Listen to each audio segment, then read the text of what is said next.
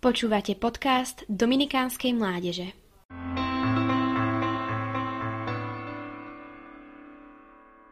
Keď som bola mladé dievča, mala som veľmi rada čas letných dovoleniek, keď prichádzali sestry domov k príbuzným.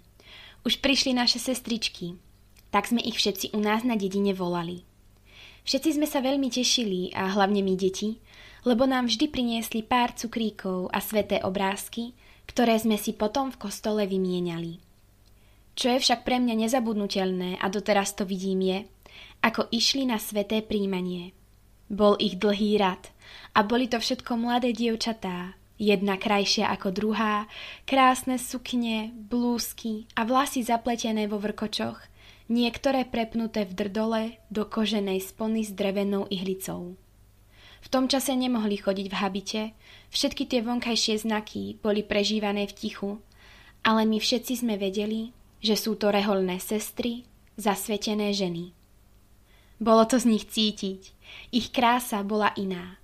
Vyžarovalo z nich niečo dôstojné a dobré. Pamätám si, ako ma toto všetko od maličkého dievčatka priťahovalo. Vždy som ich pozorovala so zatajeným dychom. Od malička som po takom štýle života tajne túžila aj ja, ale zároveň sa mi vtedy zdalo, že je to akýsi nedosiahnutelný sen. Dnes už viem, že všetko má svoj čas a tak prišiel aj ten môj. Svetého otca Františka sa pýtali, aké predstavy mu napadnú, keď sa spomenie zasvetený život, ako ho poznal, ktorý sám žil a ako ho vidí dnes. Mám na mysli tých kňazov, tie reholné sestry a tých bratov lajkov, ktorí aktívne pracujú a angažujú sa na nejakej periférii alebo v centre mesta. Tie zasvetené osoby, ktoré nemajú nároky, nerobia okolo seba hluk, ale pracujú bez toho, aby sa robili dôležitými. Tie, ktoré sa venujú teológii zasveteného života tým, že ňou žijú, že zasvetený život žijú v modlitbe. Tieto osoby majú akýsi druh základnej pokory. Sú pracovníkmi a veľmi vážne berú svoj život za svetenia, či už vyučovaním, vo farnostiach, nemocniciach, misiách, alebo keď na ktoromkoľvek mieste pôsobia v prospech blížneho. Sú to skutočne osoby, ktoré sa nezištne obetujú a svoj život doslova rozdávajú. Dávajú všetko plným priehrštím.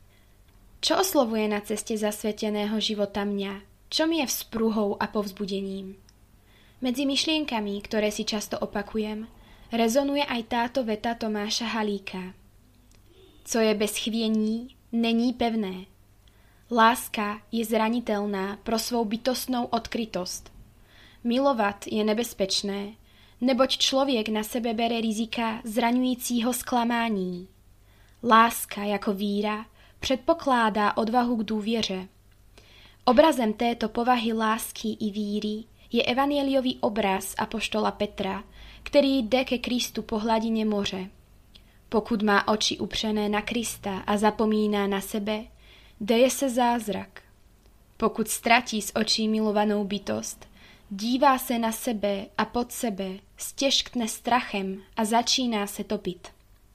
Láska je přeložením těžiště našeho života mimo sebe.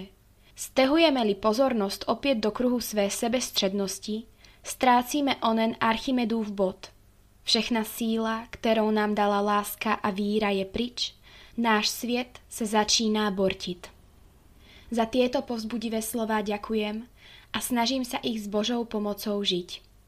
Sestra Blažeja Furlejová Počúvali ste podcast Dominikánskej mládeže. Nové kázne vychádzajú vždy v pondelky, v stredy a v piatky. Nájdete nás na našich sociálnych sieťach, na Facebooku a Instagrame pod názvom Adom Dominikánska mládež.